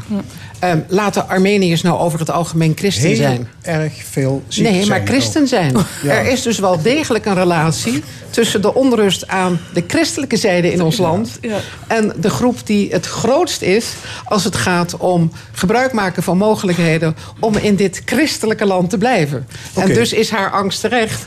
Eh, moet je dan tegenwoordig als vluchteling een bewijs leveren dat je in het juiste geloof eh, thuis hoort? Eh, en als dat zo is, dan mag je op de steun van het volk eh, terugvallen. En anders heb je pech. Oké, nog een ander puntje. De VVD wilde wisselgeld. Eh, Nederland nam altijd 750 vluchtelingen op via de VN. Hè. Die werden als het ware uitgenodigd. Dat aantal gaat terug naar 500. Wat vinden jullie daarvan? Ja, dat, dat bedoel ik. Op, op de rug van wie? Op de zwakkeren. Dus van 750 naar 500 is 250 mensen. Ah, ChristenUnie. Christelijke hart, die laten we ergens in Griekenland in de kou staan, of in Libanon of wat dan ook. Vooral nu. Oké, op dat oh, dat moment. bedoelde je Dus straks dat met die bedoelde ik, opmerking. ja. Dus niet alleen ja. mensen die hier zijn, maar ook mensen die nog ja, wachten. ja, ja. GroenLinks sprak van miserige koehandel. Absoluut. ik, ik, heb geen andere woord, ik heb geen andere woord voor. Dat, dat is het. Echt. Oké, deze hobbel is weer genomen. Is het wachten op de volgende? Ja, Ja, kan je op wachten, ja. Er zijn er nog een paar hoor. Hoe lang geven jullie Rutte 3 nog? Oh, dat vind ik heel moeilijk te zeggen. Dat, eh, dat hangt af van welke hot topics er in de komende tijd eh, aan orde zullen komen. We gaan naar een ander onderwerp. Een rel in het onderwijs deze week. Onderwijsassistent Gerrit Keeman die pakte een leerling bij zijn nekvel eh, toen hij met een kruk gooide. En ook nog een grote mond opentrok. Eh, de onderwijsassistent eh, nou ja, die zit thuis. De jongen is weer op school. Hoe kijken jullie tegen dit incident aan? Dat kreeg behoorlijk wat media-aandacht deze week. Iedereen bemoeide zich daarmee. Wat vonden jullie? Ingeborg, je bent Ja. pedagoge. Ja. ik kom veel op school, ik kom veel in het onderwijs. Ik weet dat, eh, dat ook persoonlijk vind ik veiligheid van ieder die werkt in een school... of dat de leerling, eh, de onderwijsassistent of de docent betreft... eh, die moet gewaarborgd worden. Dit is een heel... Ja, ik, wat ik denk ik... eh, Als ik persoonlijk spreek, zeg ik van ja, ik snap de reactie van eh, de heer Keeman heel goed. Op dat moment voelde hij zich in het nauw gedreven. Hij werd bedreigd, voelde zich onveilig. Heeft hij juist gehandeld? Ja, dat is niet aan mij te oordelen. Maar ik snap het heel goed en zou hem ook zeker niet veroordelen. En snap ook heel goed dat Ja, de, de maar school uiteindelijk eh De- de- de excuses heeft Want gemaakt. de vraag is, mag je in zo'n situatie uiteindelijk... Ja, als, als het zo escaleert, iemand bij zijn nekvel pakken... en gewoon een paar meter verderop zetten? Ik vind van wel. Ik denk het wel. Ja. Want ook, ja. volgens mij staat er nergens in de regeltjes geschreven dat je je moet laten verwonden en in het ziekenhuis eh, gedeponeerd kan worden, omdat iemand een meubel naar je kop gooit. Ja, maar Eh, er staat volgens mij ook ergens, tenminste las ik de, in de regels van die school, en het zal wel meer scholen zijn, dat er geen fysiek contact dat snap ik, maar, de- maar leerlingen mogen ook geen meubels naar de docent gooien. Precies. En dat kan ook een noodsituatie zijn. Hè? Kijk, als je een meubel krijgt. Ik, eh, van de week krijg ik een telefoontje van eh eh, school. Speciaal onderwijs om te vertalen voor een, een kindje. Die jongen die was zo agressief en hij wilde een stagiaire op de grond eh, tackelen, zeg maar. Die jongen is aan het puberen, die voelt zichzelf sterk. En dan gaat hij dan naar een stagiaire. Dan denk ik bij mezelf, ja, de stagiaire is te laf. Die had hem inderdaad bij zijn nekvel moeten pakken. En naar de directie, de school uit, klaar. Dus wat dat betreft, er gebeurt veel meer naar de docenten toe... dan de leerlingen of de ouders van de leerlingen beweren dat hun kinderen slachtoffers zijn. Ja, dus maar- moeten echt... Absoluut. Ik vind dat dat mag. Ja, dat ouders, kunnen. ouders zijn eh, te- tegenwoordig natuurlijk behoorlijk mondig en gaan Ja. meteen ook naar school Ja. toe. is in dit geval ook gebeurd. Is, is dat, Nou, ze zijn, scholen te, misschien te bang om dan ook eh, op te treden? Ja, maar zullen we het nog eens even over die ouders hebben? Ja. Ehm, ouders zijn niet meer geneigd om te accepteren dat hun kinderen een gedrag vertonen waar eh, vanuit school van gezegd wordt dat ze het vertonen. Het zijn prinses en prinsesjes geworden. Juist. En eh, ik denk dat ehm, de, de macht van de ouders ehm, doorgeslagen is. Ehm, als je professionals in de school hebt, en ik eh, ga ervan uit dat nog steeds het merendeel van alle mensen dat in het onderwijs werkzaam is, opgeleid is om datgene te doen waarvoor ze iedere dag naar die school gaan, dan moet het mogelijk zijn dat er gesprekken worden gevoerd met ouders over het gedrag van kinderen. En als een kind zichzelf vergeet en geweld pleegt, dat niet per definitie degene die dit meldt, dus dan is de boodschapper de schuldige. En dat gebeurt nog alles een keer. Ja, ik heb Thijs, zijn scholen misschien ook niet te bang eh, voor een imago? Dat ze maar snel meebewegen als ouders klagen? Nou, dat bij, ik weet dat het in sommige gevallen zeker meespeelt. Maar ehm, ja, waar ik me echt zorgen over maak, is de veiligheid op scholen. We hebben natuurlijk half december de rapporten gezien. En in dit geval van de LVO-scholen. Dan zie je dat op verschillende scholen bij ons in de regio de veiligheid van de leerlingen en de docenten eh, onvoldoende scoort. En dat vind ik echt een veel groter probleem. Ja, wat En- zou je daar als school aan kunnen doen als die veiligheid, eh, en denk ik ja, dan toch wel door leerlingen in, in gevaar komt? Ja, dat is niet zo eenvoudig. Want eh, net zoals in dit geval was het een, een stevige vent die gewoon denkt: hier, jongen, en eh, dat wordt dan veel genoemd. Dat doet niet eens zo ter zake. Maar een man die zegt: van nou, dat lukt mij wel. Maar wat doe je met eh, een, een docent die eh, niet zo, eh, zo potig is of zo kordaat? Ehm, het is een lastige. En ik vind het heel belangrijk dat we daarin eerlijk zijn. En dat merk ik wel, dat dat op scholen moeilijk bespreekbaar is. ehm, om dat boven tafel te krijgen. Omdat soms op directieniveau dat niet eens echt bekend is. Ja, niet bekend is of men wil Nou ja, ook niet dat het bekend zeggen, wordt. Dat ze het aan mij probleem. niet laten doorschemeren dat het bij hun bekend is. Laat Ja. ik het dan voorzichtig noemen. Ja. Want scholen zijn bang voor... Ja, eh, Ja, ophef, gedoe. eh, Ja, eh, misschien dat we zo over opvoeden moeten gaan praten. Ja, misschien is dat eh, ja, een beter idee. Ja. Oké. Ja, VVD-politica Edith Schippers is de nieuwe baas van DSM Nederland. Eh, verrassend dat de oud-minister van Volksgezondheid DSM gaat leiden? Nee hoor, ze heeft een cv als een Ja. dijk. Prima. Ehm, dus eh, ongeacht of dat ze nou een rok aan heeft of een broek... Ja. eh, ze was sowieso een van de beste kandidaten om dit te gaan doen. Ja, dat vind ik precies zo. Ik, vind dat, eh, ik kijk er ook niet zo naar of het dan een man of een vrouw is. Ik denk als iemand geschikt is voor die baan, dan moet hij of zij het gaan doen. En in mijn ogen lijkt zij prima geschikt. Heetje Harzi? Ja, ja, ik vond het eh, ja, sowieso. Ze, ze heeft het verdiend, maar ook voor de diversiteit. Ik, ik vond het top. Ik was best wel blij mee. Echt waar. Toen ik het las in de krant, yes. Ja, maar die Eh, diversiteit is natuurlijk Ja. op, in, in DSM eh, al jaren geleden ingezet. Hè? Bedoel, Maar leg eens even uit wat dat is, diversiteit. Ja, dat er toch een vrouw in de top is. Meer ja, vrouwen in de boardroom. Ja, welk, ja. welk voordeel levert dat eigenlijk op? Ja, diversiteit, dat er vrouwen ook te mogen zijn. Dus dat we echt dat uh, mannenpak is, dat de DSM, een, een vrouw die daar de baas van. Ik, ik, ja, een paar jaar geleden kon, ik me niet zo voor voorstellen. Dus het zou het liefst ook hier in Limburg toch wat meer vrouwen aan de top mogen zijn. Dus eh, ik hoop dat Sabiek het gaat volgen aan nog meer bedrijven. Dus het enige wat ik daarover kan gaan zeggen. Maar... Er is, er is gewoon in, eh, in DSM al jaren geleden geconstateerd dat een cultuuronderzoek in de organisatie nodig was. Daar zijn mensen op losgelaten. Die hebben een niet mis te verstaan rapport gepubliceerd. Er is toen gehandeld, en dat kan je aan Cijbers maar overlaten... als die vindt dat iets nodig is, of het nou duurzaamheid is of diversiteit... dan handelt hij. Er is daar gehandeld. En wat je nu ziet is... er zitten geloof ik drie vrouwen in de Raad van Commissarissen. Eh, er komt een nieuwe directeur, ook een vrouw voor innovatie. Dus het is niet alleen Edith Schippers... maar er zit ook in het bestuur. Dus het is dwars door heel DSM heen al te zien... dat als je heel bewust je cultuur gaat veranderen. Dat dan blijkbaar in die hele organisatie, van de allerhoogste rangen tot eh, op het management op de vloer, dat er een andere sfeer gaat ontstaan. En dus is Edith Schippers gewoon uit de bus gekomen als de beste kandidaat. Ja. Ja, is dat ook met dank aan de, de grote DSM-baas Fijke Siebesma... die groot net. voorstander is van, van meer vrouwen in de Die is in de begonnen met het initiatief om Die- te zorgen ja. dat de cultuur in DSM, eh, waarvan duidelijk was dat hij zichzelf in de weg zat, Ja. dat dat aangepakt moest worden. En eh, de directeur Jomarie Zols is een vrouw. Ja, en is zij nu definitief verloren voor de landspolitiek? Ze werd Nee ooit genoemd als Nee premier van dit land, de eerste vrouwelijke Adse premier. Nicolai gaat toch ook na acht jaar gewoon weer wat anders doen. Dus waarom zou zij dat niet? Ja. Tot slot, wil, eh, scholieren die gaan eh, de straat op eh, in heel Europa. Wie vindt het een goed idee dat scholieren inderdaad staken voor een beter klimaat? Mogen ze dat voor jullie? Ik zit er al maanden op te Ingeborg wachten. Dijkstra? Ze mogen van mij wel staken. Ik, mijn voorkeur zou uitgaan dat ze dat dan niet op een schooldag doen. Maar ik vind het ontzettend mooi om te zien hoe de jongeren... eh, in navolging van onze zuiderburen...